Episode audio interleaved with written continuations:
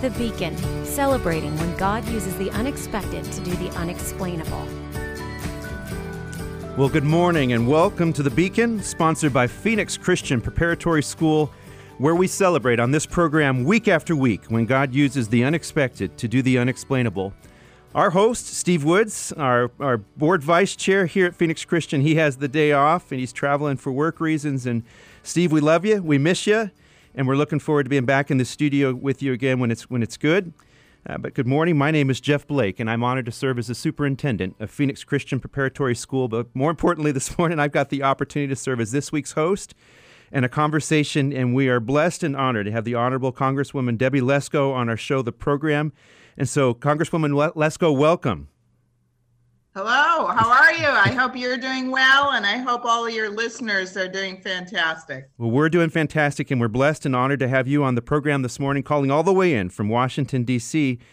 And this morning, Congresswoman, today we're going to turn the spotlight of the beacon toward the unique investment of leadership from you, a member of our congressional delega- delegation. And today we celebrate another expression of when God uses the unexpected to do the unexplainable in the life, in the life of our, of our Congresswoman Debbie Lesko.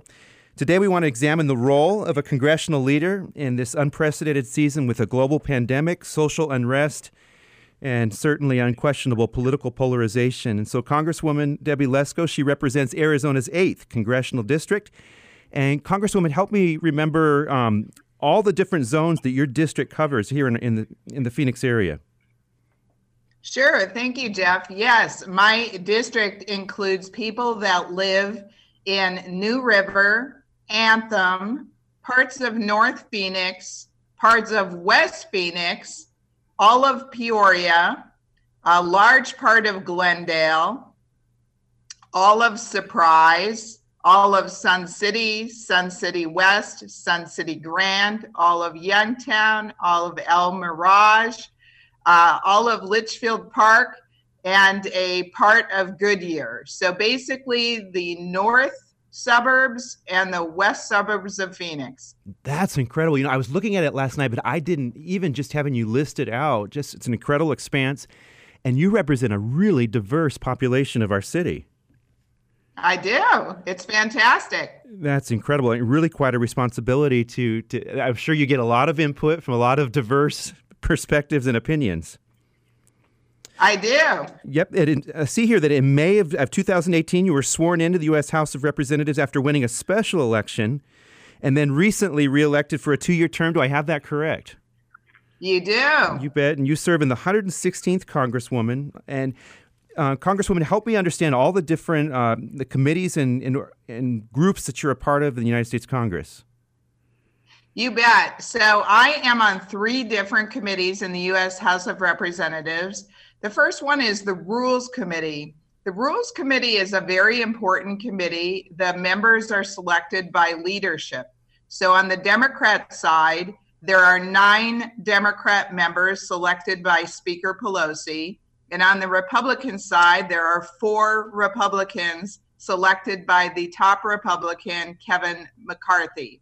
And so Kevin McCarthy asked me to serve on this committee. And the reason it's a lopsided committee is because Democrats have the majority in the U.S. House of Representatives, which means that more Democrat Congress members were elected than Republican Congress members in 2018. And thus, the Democrats set the agenda, meaning that the Speaker of the House is a Democrat, all the chairmen of all the committees are Democrats, and so they're the ones that set the agenda. They're the ones that determine what bills are heard, what bills aren't heard, what bills are voted on, which ones aren't voted on.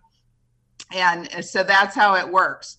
So the Rules Committee uh, is is very it meets a lot so the good thing about the rules committee is that i learn about every major bill because every major bill that has already passed out of any of the other committees before it goes to the floor for a vote by the full Congress, it has to go through Rules Committee. And we get testimony from the chairman of the committee that it comes from and the ranking member, in this case, the top Republican of that committee.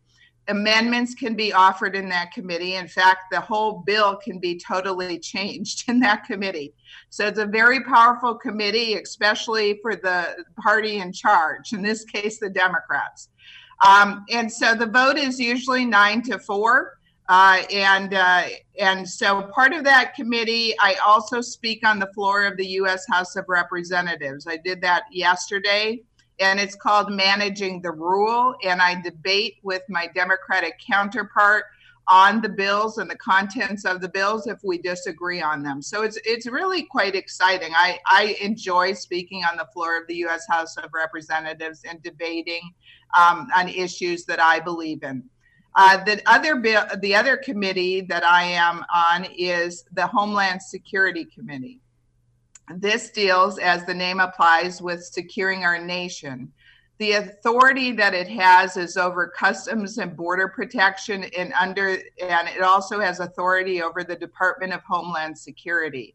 So anything to do with immigration uh, issues as it relates to customs and border protection, the border wall, um, cyber security, um, anything like that is under the jurisdiction of that committee, including the Coast Guard. So the Coast Guard is also under the jurisdiction of that committee. On that committee, I am the top Republican on the subcommittee for um, maritime and transportation security, which basically means Coast Guard and TSA. And uh, so it's a real interesting committee and subcommittee. Then I'm also on the Judiciary Committee. Well, the Judiciary Committee, I, am one of the few non lawyers on the Judiciary Committee, but boy, what an important committee that was this year, uh, because that was where impeachment was voted on. And uh, so we hear a lot of controversial bills in that committee, uh, whether it's impeachment whether it's gun rights, whether it's pro life versus pro abortion, whether it's uh, for traditional family values versus non traditional family values. Uh, that is the committee where the Equality Act went through. I opposed it um, because it actually prioritizes transgenders over uh, other people. And I think all people should be treated equally, not have one group of people prioritized over another group of people. So a lot of very controversial issues go through Judiciary Committee. The only, I would say, boring issues that are bipartisan that go through that committee are like intellectual property um, and copyrights and those type of things. Uh, so sometimes I get um, music uh, songwriters coming in my office singing to me because songwriters, they're like um, fees they get paid, their royalties, all that stuff. That all gets decided by the Judiciary Committee. I... So those are the three committees I'm on. Most members are on either one or two committees. I'm on three committees, so I keep my staff busy and myself. Well, I was going to ask you about that. That's uh, those are three really significant committees with a lot of influence uh, in the House. Give me an understanding of what does that look like in terms of when you're in session, when you're in DC, balancing time. This has got to be heavy for your staff, heavy for you to juggle to juggle this. Yeah, you know, my staff wasn't really excited when I said I wanted to keep Homeland Security Committee. So what happened is Kevin McCarthy, the top Republican, asked me to be on Rules Committee and we knew that was going to be a lot of time because when you think of it, all of the bills, the major bills that pass out of the other committees have to go through Rules Committee first. And so sometimes we may late into the night or into the early morning of the next day. So it's just a lot of uh, time commitment. But I learn a lot about the bills in the committee. Um, and so I, I said yes to that because Kevin McCarthy asked me to do it. And it's an honor to serve on a leadership committee. Then I didn't even ask to be on Judiciary Committee. I was actually trying to get on Energy and Commerce Committee. Uh, and uh, Doug Collins, who was the Republican congressman who is the top Republican on Judiciary Committee, called me and asked me if I would be on the Judiciary Committee. And I think one of the reasons uh, for that is because I'm a woman and I'm a pro life woman, and I'm also uh, somebody that's not afraid to speak up for what I believe in. And they needed that on the Judiciary Committee because we do a lot of stuff with Violence Against Women Act, Equality Act, pro life issues. And so I think the men are more comfortable with a women woman talking about that type of thing. And so um, I got on that committee, and then of course impeachment uh, came along, and so that actually took most of my time was the impeachment. Then I was one of eight U.S. Congress members that President Trump and the White House selected to be on the President Trump's impeachment defense team, they called it. It was basically media. So we would run over to the Senate when the Senate was um, voting on the impeachment stuff and do these press gaggles uh, when they were in recess over there. And so I was running back and forth, and I was on TV a lot during the impeachment proceedings. But then part of the deal, I said, okay, to leadership, I said, okay, I'll do rules, I'll do Judiciary Committee, but I have an ask. I want to stay on Homeland Security Committee because I like Homeland Security Committee, and I'd like to be the top Republican on this on one of the subcommittees. And so, my much to my staff's uh, chagrin, who were like, "We're going to be totally overworked." Uh, the leadership said yes. So, but it's all worked out. I like all three committees. That's really, really impressive. And I would assume, you know, uh, if I, my memory is right, that was the third time our country, when the House voted uh, for impeachment, you were part of a historic vote and historic process that really had to be really extraordinary. And there you were defending defending the president of the United States, certainly in committee, but then also on on television. How do you prepare for something like that?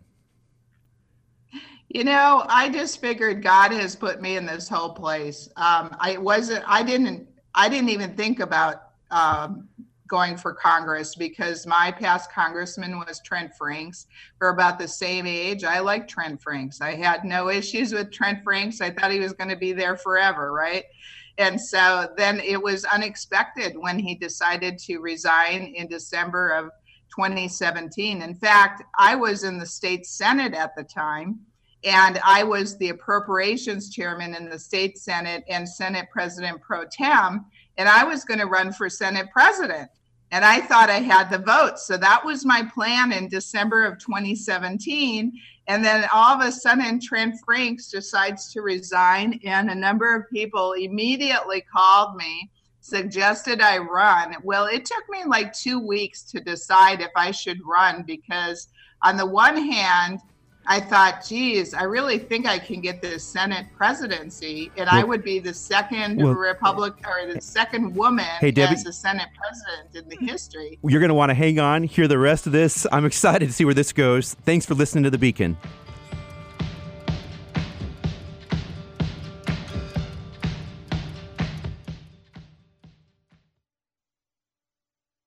The Beacon is presented by Phoenix Christian, a school celebrating excellence in education since 1949.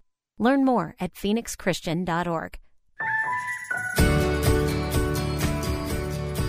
Well, welcome back, and thanks for listening to the Beacon. I, and I got to be honest here. I, you know, I'm an educator. I'm a school superintendent, but one of my first loves, I taught AP, Advanced Placement, uh, U.S. and Politics, for about 10, 15 years, and I've sat here with Congresswoman Lesko and learned more in two minutes than I think that I learned in teaching for 15 years. And a mystery in my mind, Congresswoman, was always exactly how the Rules Committee work, and you put it succinctly in a way that I could get my little mind wrapped around. And I want to thank you personally for that. You're making me want to be back in the classroom. All right. Well, good. You bet. And welcome if, back. Well, come visit us.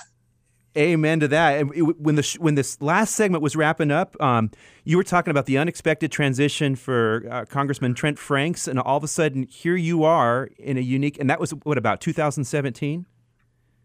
Yeah, he he resigned in 2017, and anyway, there were 11 other um, Republicans that got in that race, and so I was the 12th Republican, and I had to beat 11 other Republicans and I had a decision to make. I was like, am I going to run for Congress or am I going to stay in the state Senate and run for Senate president where I thought I had a good shot versus running against 11 other people? I wasn't sure if I was going to make it or not. But I decided to do it. I decided that I would regret it the rest of my life if I didn't try to run for Congress. And so here I am. I'm totally blessed. It's unexpected. I um, had years ago, I was married to an abusive husband and I at there was a time where I literally had no money, no place to live. Um, I had a little daughter. It was a single mom, just struggling to pay the bills uh, and have a car that didn't break down all the time. And uh, when you think back of where I started from, from there to now being in the United States Congress, um, serving on the president's impeachment defense team, one of eight people in the entire U.S. Congress, flying on Air Force One with the president of the United States now three times and getting to speak to him directly. It is just amazing how much God has blessed me and used me. That's incredible. And you, you gave me an image of you, the president, on Air Force One. Can you just unpack that for a minute? What is that experience like? Oh, that's awesome. I have to tell you. So, the first time I was invited to be on Air Force One, somebody gave me a tip that before you get on, because the president's not there right away, before you get on, take lots of pictures, videos. So, Martha McSally and I did all of that. We were like on the stairs, running up and down the stairs, you know, taking photos. But anyway, you get on, you can also call people, you know, and that was fun. So, I called different you know, my husband, my daughter, my son. And the operator says, this is Air Force One calling for you know, Joe Lesko from your wife, mm. you hmm. know, and so it's just kind of one of those fun things that not too many people get to do. So I I just started calling everybody, like there was like everybody on there seemed very professional, and they weren't going to do that, and I was just like a kid in a candy store. I was like oh, I'm going to call everybody. So I'm sure the operator got tired of me calling everybody. That's super cool. And you strike me as a seize the moment kind of person. yeah, you never know when this opportunity is going to come again. So, you know, I have like, uh, they have on the, we go in a conference room, is where we sit. And uh, that's where all the, like, the guests uh, type of sit and they have like this agenda printed up that says Air Force One on the top. So, you know, I took that. I take the napkins, save them for souvenirs. Are there, you Air- know, I mean, how many times are you going to be able to do this? You never know, right? Are there Air Force One peanuts? No, I didn't have any. They okay. didn't have anything like that. Okay. It was just like a napkin, I think. But oh, and they they give you a certificate if you ask for it. So I got a certificate that I flew on Air Force One. That's that's really that, that was cool. That's yeah. really incredible. So I want to I want to double back there and just give you an opportunity to speak into uh, an individual, perhaps in an abusive situation. Here you are, you're getting to enjoy these defining moments, but I'm sure when you're in in that moment of struggle, so these these would never cross your mind. But just to give you an opportunity to encourage, particularly encourage women out there that are that are, might be in a difficult environment. Yeah, you know, back when I was uh, married to my abusive husband, I mean, there was good times, but the bad times definitely outweighed the good times, and he had threatened to kill me multiple times. And I think, you know, after I finally decided to leave him, I, I look back and go, why the heck did I do that? I'm an intelligent person. I don't know why I did that. And I still don't know to this day why I stuck with them. I think it's a combination of wanting to be loyal and uh, stick with your husband. And then there's, you know, some good times. But my advice to women and anyone, quite frankly, if you're in an abusive relationship, get out of it. Life is going to get better um, and uh, I was very blessed to meet. Uh, I have a husband that I've been married to for years now, had mm-hmm. more children. Uh, he's an excellent man.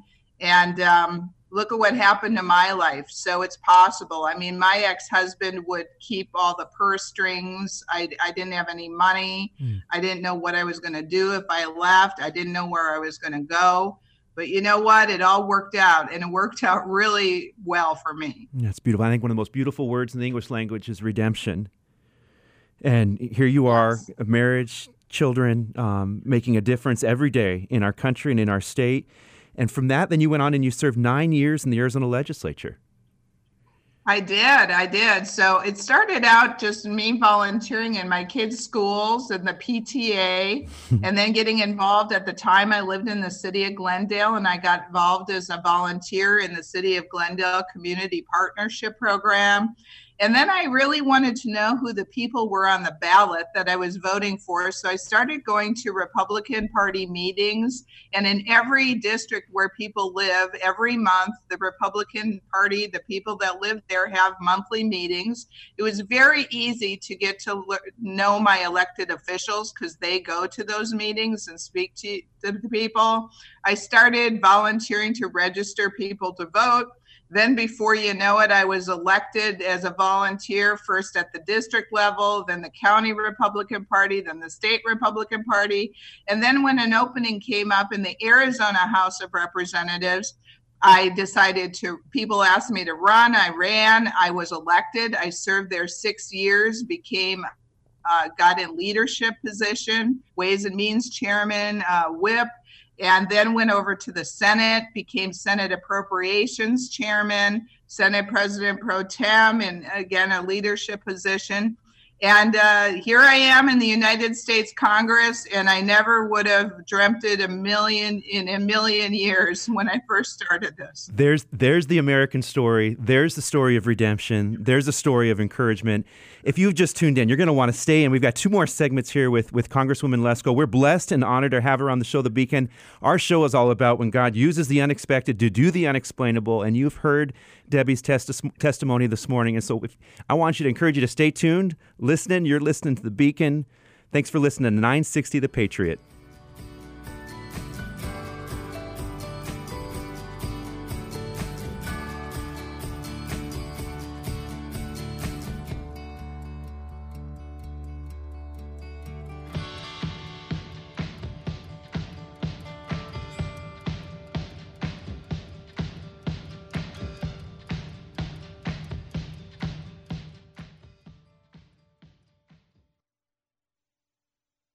The Beacon is made possible by Phoenix Christian and listeners like you.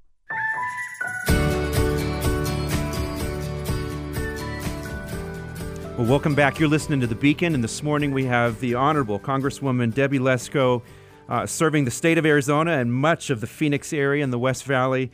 Uh, and we're blessed and honored to have her on the show this morning. And if you've just, if you've been listening, she was just uh, concluding a, a, personal story of her uh, moving out of a, a domestic violence uh, situation and, and, a, and, an opportunity, a real encouragement to to individuals that might be in a difficult moment or a, an abusive situation, and just really, really enormously encouraging. I'm, I'm curious, Congresswoman, um, how does that impact? I, have read here that you serve as the co-chair of the Congressional Caucus for Women's Women's Issues. I am. I am. So there's only 13 voting Republican women in the entire U.S. Congress. So. I'm really outnumbered by the Democrats. but it, the so we work together. I'm the Republican co-chair along with my Democratic counterpart Brenda Lawrence from Michigan. And uh, we work on different issues. We have different speakers come in. For instance, I invited Cindy McCain to come speak to us one time about sex trafficking and human trafficking, which the McCain Institute um, works on. And so those type of things, we also co-sponsored legislation together that is particularly helpful to women. That's great, and I appreciate appreciate that. So help me understand. Here's another part of your story. You went to school in Wisconsin. I did. And so, how does a how does Wisconsin and Phoenix? How does that all connect and intertwine there? Well, I grew up in Kohler, Wisconsin, which is a beautiful village of Kohler, 1,200 people with a mm. large factory. That's where they make the sinks, the toilets, oh. the showers, K-O-H-L-E-R. Then I went to University of Wisconsin-Madison uh, and got my degree there, uh, my undergraduate degree. Then I, my first job, I worked up in Milwaukee, Wisconsin, and uh, went to Marquette University um, for some graduate classes there. And that's where I met my ex husband. And then we moved down uh, to Phoenix. And um, that's the story. That's why I'm in Phoenix, Arizona. And I love Phoenix, Arizona. Wisconsin is beautiful, but it's way too cold in the winter. Yeah, I, I can imagine. I'm a Phoenix native, and so I, and a, and a native of the West Valley. And so let me just say, as a kid that grew up in the West Valley, um, grew, grew, up just right outside of Glendale. Let me just thank you for your investment in our community. Thank you for your commitment to the West Valley. Thank you for being a champion for um, truth and liberty and and, and justice. And uh, in particular, in this conversation, as a father of, of two beautiful girls, a champion for women. Well, I, I am proud to do it. I'm honored to do it. And one of the things that I just co sponsored that's important to me is protecting women and girls' rights. And that includes the, the Democrats put through a bill they called the Equality Act, but it's not equal. What it says is that under penalty of federal law, that a male, a biological male who may still have all his male body parts, has to be forced and into like schools religious organizations have to accept them in girls and women's sports. And that's just one of the things in that bill. And i just don't believe in that. I mean women and girls have fought so long for their rights and i don't think they should be taken away by giving priority over to transgenders over women and girls. I, you know as a as a christian school educator who you know students will often ask, especially in this time and moment that we're in, they'll ask about race relations and racism and gender equality. And one of the one of the, the, the, paradigms that we use at the school is that a sacred assignment that the Lord has given us, particularly as our race. I happen to be a, a white Caucasian. That's a sacred assignment. There's uh, we serve a large number of African Americans and Latino and Asian. We've got kids from all over the world at the school, and we celebrate that your your racial identity. That's a sacred assignment by the Lord, but so is our gender identity, and that that's a sacred assignment from the Lord that we really want to champion and applaud and protect, and that is often quite different from what a lot of the discussion the rest of the world is having. Yeah, well, I believe in equal rights for everyone, that e- everyone should be treated equally, but not one group of people should have priority over another group of people. And unfortunately, the Equality Act did just that. I mean, even in domestic violence shelters, uh, federal law would force them to take in biological males and put them in with women domestic violence shelters, mm. even if the women were against it. And mm. so that's just wrong. And I spoke out. I'm one of the few people that spoke out against it because I'm on Judiciary Committee and I'm a woman. And I I don't care if people criticize me or call me names for it. Well, I appreciate and commend your courage, and that's one of the things we love to celebrate here on the Beacon as we turn the spotlight to you, your leadership, and your commitment. Thanks for listening to the Beacon. You want to tune in the very last segment with Congresswoman Debbie Lesko.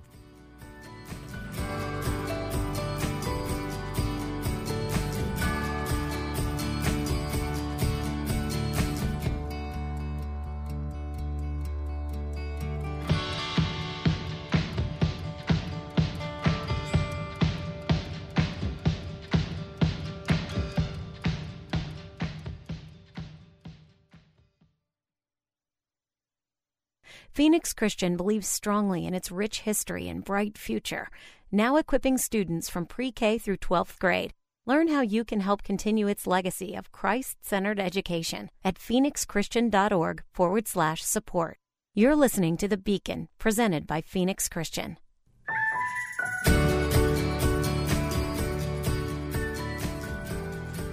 Good morning and welcome back. And you've tuned in to a really important and critical episode as we have the opportunity to spend the morning with Congresswoman Debbie Lesko. And, and Congresswoman, I would love to turn this conversation to the top, to really two topics as we wrap our time here together. And the first one being educational freedom, and then we can touch on the election. But you know my heart. I'm, a, I'm wholeheartedly committed to education. I believe in educational freedom. I believe in the power of, of, of, parents to determine where they want their students to attend. I'd love to hear your insight on that and let, you express your convictions on it. And let's, let's dive in there if that's okay. Oh, I would love to. Thank you know, you. school choice and letting parents choose the best education for their child, I'm absolutely passionately in support of it. Um, and when I was in the state legislature, in the state house and state senate, I actually was one of the original co sponsors of the ESA, Empowerment Scholarship Accounts. And boy, did I get um, uh, arrows uh, sent over my way from the teachers' unions from the district public schools who do not like any competition at all. They want all of the money that follows the student to go to their schools. And that's why they oppose private schools, they oppose home schools, they oppose charter schools, public charter schools. And um, it's all about the money. And so I even had protesters in front of my house in Peoria, Arizona, uh, because they didn't like that I stand up for the student and the parent. Uh, so I support whatever education works for the parent and the student, whether that be public district schools, public charter schools, private schools, home schools. Uh, that's why I'm a huge supporter of student tuition um, organizations and tax credits uh, that help in private schools. I'm a huge supporter of empowerment scholarship accounts that help especially special needs children um, because not all students are built the same. It's not a one size fits all, and parents should be able to choose and the only reason I can tell you from experience is that the, that the teachers unions and the people in the public district schools oppose school choice is because they want the money from every single student. It's just like every other business, follow the money and it's they want all of the students to go to their schools because they get paid per child. And that's why they oppose school choice but uh, we're not going to let it stop them. So here in the United States House of Representatives, I just co-sponsored a bill that on the federal level, federal money would follow the student. So it would follow the student to whatever school they want to go to, whether it's a Christian school, private school, home school, you name it why not have taxpayer dollars follow the student? And that's what i believe in. I appreciate that and applaud that. And let me share with you just even a story just from yesterday. I, I popped in the cafeteria at the school. I sat down with two of our students who happen to be autistic. Both of those students receive esa funding. And let me just in, as someone living in the wake of your leadership and your commitment to the, to the empowerment scholarship here are two autistic students who have come to phoenix christian um, a portion of their ES funding does help cover their tuition, but there is there's some additional funding that comes with their, e- their empowerment scholarship account. And that what we do is we invest in individual aides, um, teachers' aides, teacher supports that walk with these students through the day. And we have watched two students that were at other other institutions and struggle. Where these particular two kids I sat down with yesterday at lunch are thriving. They have a friendship with one another. There's a solidarity. Um, they love and care for each other, and they are strong Christian witnesses on our campus. But they are the they are the beneficiaries and lives changed of the commitment that you that you made. And let me just share too is that one of the things that I know for certain is that the, the a, a, private school like the one that I serve is able to educate a student at a lower price than it costs the state of Arizona. And so private schools uh, all across the state of Arizona are saving the taxpayer money and providing an opportunity for individualized education that these parents have chosen to put their students in. And so, on behalf of these two young men that I sat and had lunch with yesterday, Congresswoman, I just want to say thank you. Well, I'm so glad that we had the support, and it was uh, at the time Republican controlled House and Senate in the state and a Republican governor. That's why we got it through, because I can tell you that my Democratic colleagues um, do not support school choice. Now, I, I, in fact, I don't think I had one vote from hmm. any of my Democratic colleagues to support school choice. They're all in line with the teachers union. And, you know, I'm not against teachers. Of course, I love teachers, but right. it is the union and they're trying to protect the money. That's what it's all about. Um, and so, anyway, I'm a huge supporter of school choice. That's why elections make a difference. That's one of the reasons why elections make a difference. Well, let, let, um, you've seen on the campaign trail, um, the top, you know, the the Democrat running for the president has said publicly that he would eliminate charter schools. Well, if you're going to eliminate charter schools, I bet he wants to eliminate all private schools as as well or funding for private schools. And so uh, uh, President Trump is definitely a huge supporter of school choice. I really appreciate it. Let's turn our hearts and minds there to give you an opportunity to speak into the election. This is obviously a highly critical election, a pivotal point in our nation's in our nation's future. Um, go ahead, give me some insights and, and just speak to the significance of this forthcoming election. You know, every year, every couple of years, the politicians would always say, This is the most important election. But I can tell you, this is the most important election in my lifetime. And I'm 61 years old, soon to be 62, um, because there's such a huge difference. I see it here firsthand. Now, there are some of my Democratic colleagues that are common sense and reasonable and will work together with Republicans but there's a growing number of my Democratic colleagues that I would categorize as absolutely radical. And let me tell you just some examples of that. I'm on Judiciary Committee.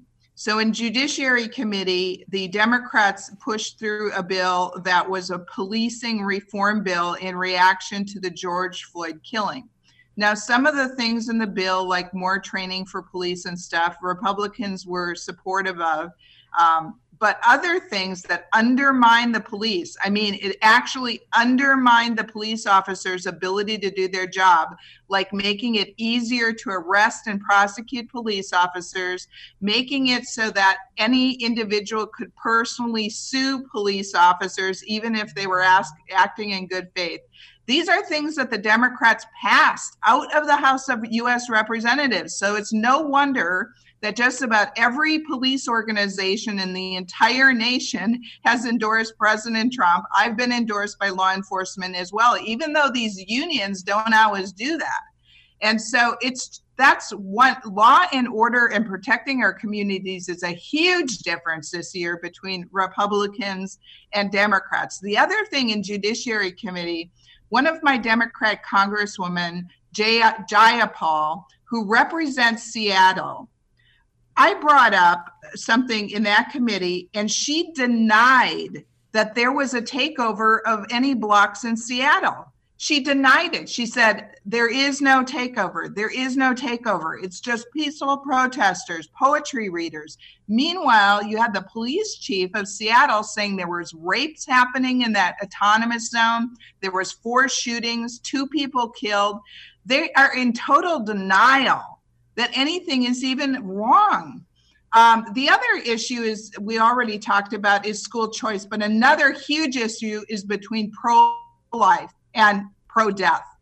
And you can see that when Republicans have gone to the floor a hundred times and asked Speaker Pelosi to vote on a bill that would protect a baby born alive from a botched abortion to give that baby medical care so the baby could survive.